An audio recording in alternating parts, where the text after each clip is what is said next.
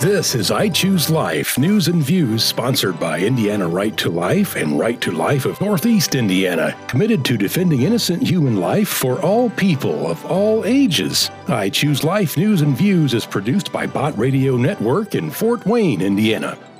Let's begin with a look at the news. I'm Scott Kump. President Biden has now signed what is supposed to be a COVID relief bill, but that many expect will instead massively expand public funding for abortion. In a joint statement, America's Catholic bishops pointed out that the legislation, quote, includes many general references to healthcare that, absent the express exclusion of abortion, have consistently been interpreted by federal courts not only to allow, but to compel the provision of abortion without meaningful limit. End quote. Senator James Lankford of Oklahoma had offered an amendment to the bill to specifically prohibit funds from going to the abortion industry, but that amendment was defeated. The Family Research Council has provided lengthy analysis of funding streams in the legislation that could potentially be diverted to Planned Parenthood or other abortion businesses. These include payouts to state and local governments. According to FRC, quote, the funding formula is titled toward blue states like California and New York, who are more likely to abuse this money to fund abortions directly and bail out the abortion industry, end quote. The bill also includes many funding streams that purport to go to domestic health care, which is currently interpreted to include child termination. Then there are supposed health and humanitarian payments going overseas, much of which will likely be diverted to so called reproductive health care. And finally, it is expected that the Biden administration will send bailout dollars directly to Planned Parenthood and others without safeguards such as parental involvement and sexual abuse reporting requirements. Learn more at frcblog.com. This is Life Issues with Brad Mattes, president of Life Issues Institute. The integrity of the electoral system was severely compromised last November. Pro abortion politicians used the pandemic as an excuse to weaken state laws that ensure fairness and transparency in key battleground states. Susan B. Anthony List is teaming up with American Principles Project to launch a major initiative to protect the voting process. Virginia's former Attorney General Ken Cuccinelli will lead the effort. One of their first goals will be to defeat H.R. 1, a bill that would gut fair elections on both state and federal levels. Currently, we have a pro life majority on the Supreme Court. This new effort will also help protect it from the far left who want to pack the court with pro abortion justices. This is a project we all need to pray for. Follow us on Twitter at Life Issues USA and stay informed, more informed than you've ever been.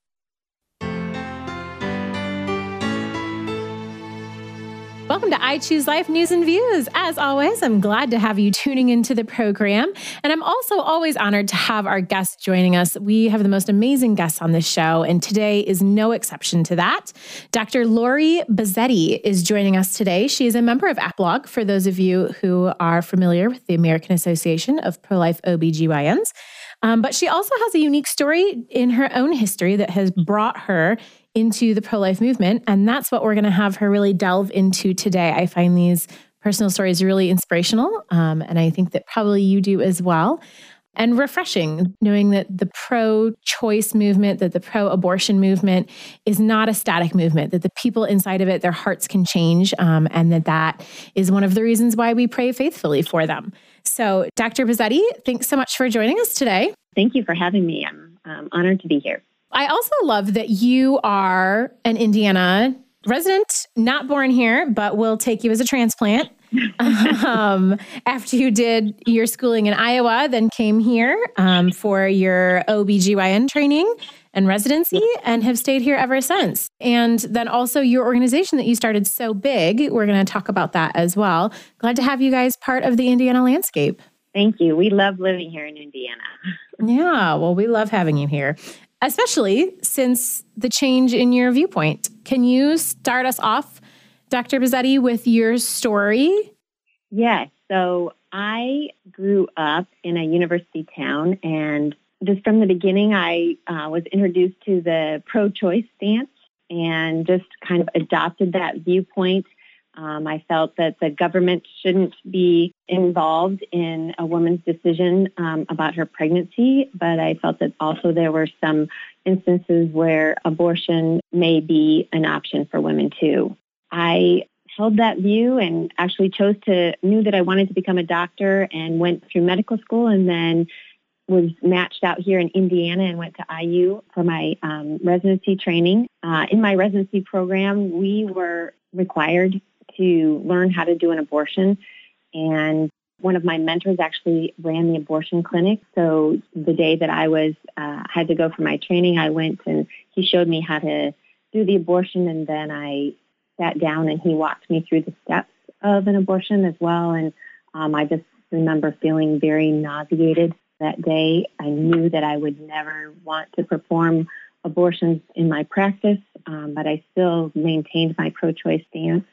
I then went on to go into private practice, and at that time, my husband and I decided to have a child, and we were really excited about it. And um, because I was in OB, I had access to early ultrasound, and so we had the option to see our baby early on. While I was laying there on the table, though, I looked at the screen and saw that our baby's heart was motionless, and so mm. that we had a demise. Um, I lost the baby, and so I I chose to uh, miscarry on my own and then didn't really take time to grieve the baby and kind of push myself back into the busy work of my schedule with surgeries and call and, and seeing patients in the office.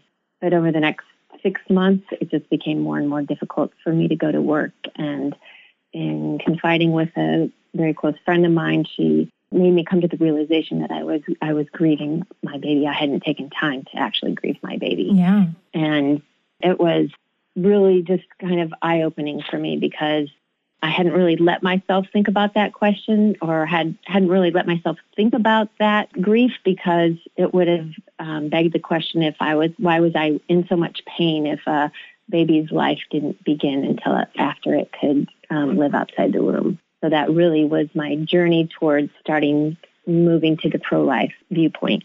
I think sometimes it's easy for us to look in at stories like yours and say, oh, well, that switch flipped overnight. Does that mindset change happen relatively quickly, or did it take a little bit of time to sort of percolate on it and think it through and allow that change to sort of ripple through all those years of holding a pro abortion stance? Yes, it really it took years. So it wasn't just an immediate. I mean, I think when I went through and was actually involved in the actual process of an abortion and seeing that procedure, that had a profound effect. But it still didn't. I still felt that it was a woman's choice at that point, but it was starting to.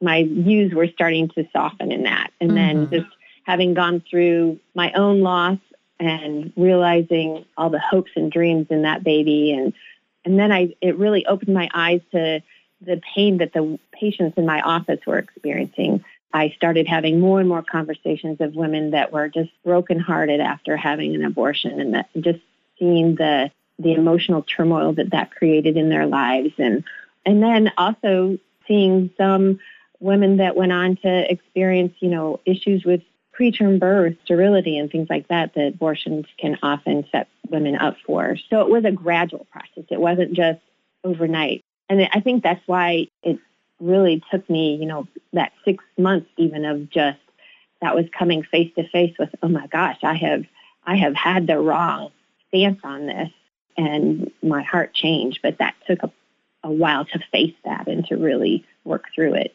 One thing that I think is a common strand among people who are pro abortion and especially doctors is that their intent is to help women. Right. And so when you started seeing the backlash of abortion in your patients, what was your response to them? Because in the media and in the loud culture these days, we see this shout your abortion campaign kind of mentality. And anybody who's suffering because of abortion is told to shut up and stand in the corner. Mm-hmm. But as a physician, you had sort of a unique opportunity to work with these women. What did that look like? I think it was offering them first a listening ear to, you know, validate all the emotions that they were going through, to point them to resources, whether that be books to read or set, you know, offer them counseling, recommended counseling sites. So it was just kind of being that ear, but then also someone that would point them to uh, continued healing, support groups, that sort of thing. Now, in your practice as an OBGYN, were you actively performing abortions about the time that you had the miscarriage, or was that one abortion during residency enough to turn you off to actually doing them? Yeah, during the residency, that training was enough to just turn me off. I knew I never wanted to do it in practice, and so I never did it once I finished residency. So then, once you had this change of heart, I know that eventually you created So Big, but what did that path sort of look like as you were coming out of the pro abortion stance and really beginning to see, like, oh, I need to support the pro life way of thinking more? So I kind of during that time after having my first child, I um, transitioned into working as a teaching faculty and eventually as, as an administrator for the St. Vincent's OBGYN program. And so um, during that time, I was the associate program director and then oversaw the uh, women's health clinic. And so had an opportunity to see women that were often in desperate situations that sometimes felt like abortion was the only answer. And so it was my viewpoint of having changed um, to pro life and then seeing these um, women that were just in these difficult situations and, and God just kind of breathed in that, you know, create a place where women can choose life. So that's what got me on this journey to start creating a home for them. And so it actually took several years from the point that I first had this uh, God gave me this vision to um, actually coming to fruition. So sure. even though I was an OBGYN, I didn't really know that much about maternity homes. They really have just made a, a resurgence kind of in the last 10 to 12 years. So it was my first part was just researching and figuring out what was involved with it. And then um, I started just asking and trying to get connected with different people and eventually just decided to start a not for profit. And then God just kind of put the pieces together for allowing that to to happen. And, and, then we eventually were connected with a church that lets us use the home um, that we uh, have the women in, and so it's been a it's a great journey. If you're joining us partway through the program today, we're talking with Dr. Lori Buzzetti, who is an OBGYN who started as an advocate of abortion um, in the way that she was pro abortion and then also knew how to do them, but wasn't actively practicing them in her practice. And then had a change of heart. And since then has started a ministry called So Big. So, Dr. Buzzetti, I would love to get an idea of what So Big looks like. What's the day to day? What kind of women do you help? Typically, when I hear maternity home, I think of women who are homeless. Is that who you guys cater to? Primarily, yes. So we're these are women that don't have a stable place to live. Either they're moving from couch to couch, or they are in a shelter, or um, they're going to be evicted very soon, and um, and some are living on the streets too. So um, we just get a, a gamut of that. And I noticed is in your description of So Big, it wasn't just about providing a temporary home so they could have their babies, but it was about breaking a cycle of poverty. Right. We like to say that we're not a we're a shelter, but we're also a program. A woman can come at any point during her pregnancy and she can stay for up to a year after the baby is born. And during that time, we offer life skills training, we offer educational opportunities, we uh, connect them with resources that will help them to be able to get stand on their feet once they leave. And so we ask that they are employed while they live at their house and once they're off maternity leave. And then we also introduce opportunities to get to know Jesus better. So we do evening devotions, um, which they often lead themselves. We have them go to church. We offer for them to go to church on Sundays and then we also are just help them learn life skills in terms of taking care of a house. So they we do community meals in the evenings, and so they uh, increase their cooking skills, and they each have chores around the house to maintain the upkeep. And so those are just some of the things that we do. We're staffed 24 7, so we always have a staff member there that helps facilitating them and help keeping them on track. And, uh, you know, a lot of these women just haven't had opportunities to learn how to do forward planning and, and keeping a calendar. And so we help teach them in that skill as well. Yeah. That overnight staff person, I wish when I had a baby at home, I had an overnight staff person. yeah. Because that's definitely the hardest part of the day is in the middle of the night. So I'm sure mm-hmm. having that person overnight is is a godsend to those women. yeah, it is. Um, I think a lot of these women don't have the support um, and don't know things that sometimes we take for granted in as we begin to take care of our babies. And so just to have someone that has had some experience that can just be there for moral support is a big plus for these women. Wonderful. If you don't mind, I would mm-hmm. love, Dr. Buzzetti, to sort of pick your mind about the medical world and how our doctors are being trained. And so, one question that came up as you were telling your story and your history was I found it really interesting, devastating, but interesting that learning how to do an abortion was required during your residency at Indiana University. So, one of the universities that Indiana is so proud of here is requiring you to do an abortion. And so that was some years ago. Do you know, is that still the case? No, it's no longer the case. They used to have an abortion clinic within the county hospital, and that has since gone away. And then I haven't spoken, you know, with the program director recently, but the last I knew that that was no longer a requirement. Okay. Because one concern that we've had at Right to Life with IU is the research that they've been doing on aborted fetal brains. And so they're they're trafficking aborted baby parts and then doing research on them. And so when you said that piece, I was like, oh, maybe there's a piece that we're missing here. Are they still requiring it? So glad to hear that that's no longer a requirement of the residency program. And then to sort of build on that, the fact that the person who was teaching how to do that was your mentor. And also, I think you said the owner of the clinic or the head doctor of the clinic. Mm-hmm. And so mm-hmm. this this sort of very intricate tie-in between the person for whom you rely on for support being the person who's guiding your hand through a procedure that you realize during the course of the procedure that there's something wrong with it. Yeah, I mean, I think as teachers, in the OBGYN, everyone has, we just have a tremendous amount of influence in what we say and do. And so I just think the more that the American Association of Pro-Life OBGYNs can get that support out to these residents is, is key and, and huge. Um, just knowing that it is important and it is in the best interest of the women to support a pro-life stance. Yeah. Did you feel a sway one way or the other in medical school? And do you see a sway being taught, you know, as you were a teacher? Did you see a sort of an agenda being pushed, or was it pretty stick to the medical facts and, and this is what we've got?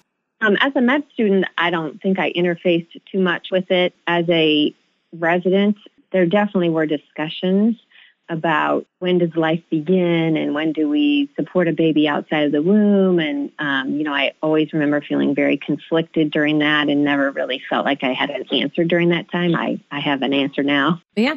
Do you think that in today's culture, and I don't know if you have a perspective into medical schools anymore, but do you think that in today's culture there's an open dialogue, or do you think that there's not much of one at all or that it has a certain perspective that's being put forward as like this is what you need to think? I think women's rights and her ability to choose comes to the forefront and, and sometimes people equate that with her being able to have an abortion, but really it's really her choices to get the best possible care and the best information. And so I think that where sometimes the message gets skewed a little bit into yes, it's a woman's choice, but really what is best for her in that choice. Yeah. So, and, and getting her well educated so she can make the most informed decision is, is what we want for them. Speaking of being well educated, I found it really interesting. You mentioned that you decided to continue your miscarriage naturally. I've done a couple of interviews about miscarriage um, last year. I did a, a, series on them, which listeners, if you missed it, you can go on our website, ichooselife.org, and go listen to those. Mm-hmm. But it seems like a lot of women don't realize that that's an option, that when mm-hmm. they're going through a miscarriage, that a lot of times, you know, obviously there's medical conditions that will sometimes preclude this, but right. that in many cases, you're able to carry that baby until your body recognizes the miscarriage and takes care of it itself. Would you be willing to talk a little bit more about that experience? Sure. I think you know, some of the concerns sometimes in allowing a woman to miscarry spontaneously is that there can be significant hemorrhage. So knowing and educating them well enough of when you need to call if you don't think that your body is, is doing an adequate job of miscarrying on its own. So I chose to um, miscarry spontaneously just because I had a lot of knowledge in the area. Sure. And I think the earlier someone has a, a loss, the less chance for hemorrhaging and bleeding as you get farther into the latter part of the first trimester. It's it's much more difficult. So I think some of that is is best done just in counseling with the doctor. Um, sometimes it is an option, but I think just being aware that it could also put you at risk for needing a transfusion if you don't get to the hospital in time and things like uh-huh. that. Those would just be my concerns, and the reason I chose it was because I felt I knew when I could when I should get to the hospital quickly if mm-hmm. something didn't go right. And you mentioned, Dr. Buzzetti, that it was about six months after you lost your baby that then you finally, your whole self said, Hey, we have to stop and grieve. Do you mm-hmm. think that, because I've heard from some women that they have found it easier to grieve that baby when they were able to carry until they spontaneously miscarried. Did you see that as a factor in your miscarriage? Or do you think it would have been similar if you had gone in for a D&C that you would have sort of blown past that still until that, you know, later time when you sort of came around and said, oh, I can't function like this anymore? For me, I mean, that was one of the reasons that I chose to miscarry spontaneously was goodbyes are very important to me. So that was part of how I wanted to say goodbye.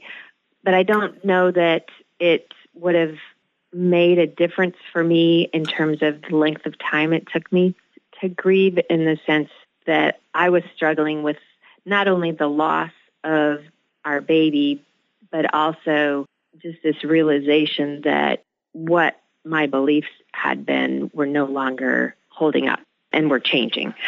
Well, I appreciate you being willing to share that experience with us. I find that it's one that our culture is beginning to talk about more, but that we have not done a good job of helping each other grieve in the past. So thanks for allowing us to hear your story a bit on that side of things. Oh, you're welcome. So, we've mentioned at least two organizations here in the course of this interview. And I want to make sure, Dr. Buzzetti, that we give people a chance to connect into those organizations. So, the mm-hmm. first one is So Big. So, if people want to check out So Big, if they know someone who maybe should be referred to So Big, how do they find you guys? They can go to sobig.org and there's a application on our website. There's also a number they can call. Our house number is 317 617 2900 and you can speak to one of our staff and they can direct you in the application process as well and answer any questions. And that home is in the Indy area. Yes, it's in Whitestown, Indiana. There you go. So if you know somebody in that area who needs some help, perfect. There's a resource for you, but then also for everybody, no matter where they are, APLOG, the American Association of Pro Life OBGYNs. And I told you, Dr. Buzzetti, before we started this interview, I love to talk about APLOG whenever I get a chance to because so few people know about it. And it's so important to have a pro life OBGYN. Like, I wish that I could spend all day talking about how important it is to have a pro life OBGYN, but I'll let you sort of give us a quick rundown of APLOG um, and then how to connect with them. Right. So, we at APLOG believe that every woman deserves the best possible medical care and the best information about their health care. And so, the American Association for Pro-Life OBGYNs exists to produce and provide that information. And we do it at the service of both of our patients, both the mom and her baby. So I think that you can go on um, to the website. I am not sure that I have that right now. I think it's aaplog.org. Yes. And it's an organization that non-medical people can join as well as non-OBGYNs, allied health professionals. Um, so it's along with the pro-life OBGYNs, a lot of ancillary service people can join as well. And even if you uh, just have a heart for pro-life, and there's all sorts of information available on it, resources and the kinds of things that we're doing out in the community, latest research, that sort of thing. So it's a wonderful organization. Yeah. And I think recently APLOG established a mental health wing as well. So that's maybe something to check out for people who have Okay. been on it, but not recently. Mhm. And also, you can do a search for pro life OBGYNs in your area. So if Yes. you are needing to find one, you can go on APLOG and take a look at who's in your area. Absolutely. All right. Well, thanks so much for joining us, Dr. Buzzetti. I, again, appreciate your willingness to share your story and also your testimony from, you know, your switch from pro choice to pro life and what that looked like in your own life. And then also the beauty that has come out of that with your ministry so big. So thanks for joining us today. Thank you very much for having me. March is Women's History Month. Here's former Indiana legislator Christy Stutzman discussing the early leaders of the women's liberation movement. And the other thing I really loved about researching these ladies was that I found documented evidence from their own writing and their own words that they were hugely pro-life. They were completely against abortion, and I don't think there's a whole lot of women who consider themselves on the cutting edge of knowing, you know, about women's rights and everything that realize how strongly these women made, made statements saying that they were pro-life. And it just made me love them all the more, you know, because they were coming down on the right side of the issues. They were anti-slavery, they were for equality, and they were for life. So that just lit my fire, and it was like, oh my goodness, we got to really honor these ladies even more because they understood the value of life.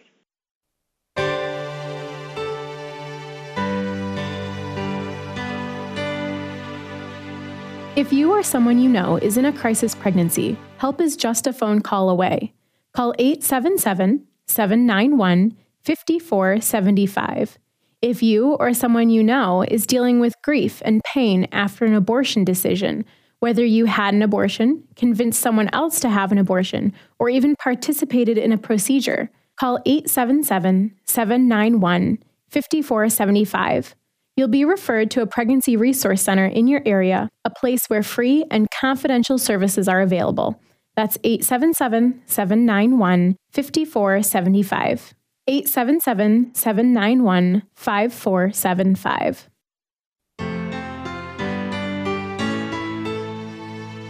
March 21st is Down Syndrome Day. We hope to share a conversation with you next week regarding the way Down syndrome individuals are targeted by the abortion industry and others. Meanwhile, for stories about parenting children with Down syndrome, go to focusonthefamily.com. You've been listening to I Choose Life News and Views. If you have questions about this program or if you'd like to support the fight for life, please call 260 471 1849 or go to ichooselife.org because without the right to life, no other rights matter.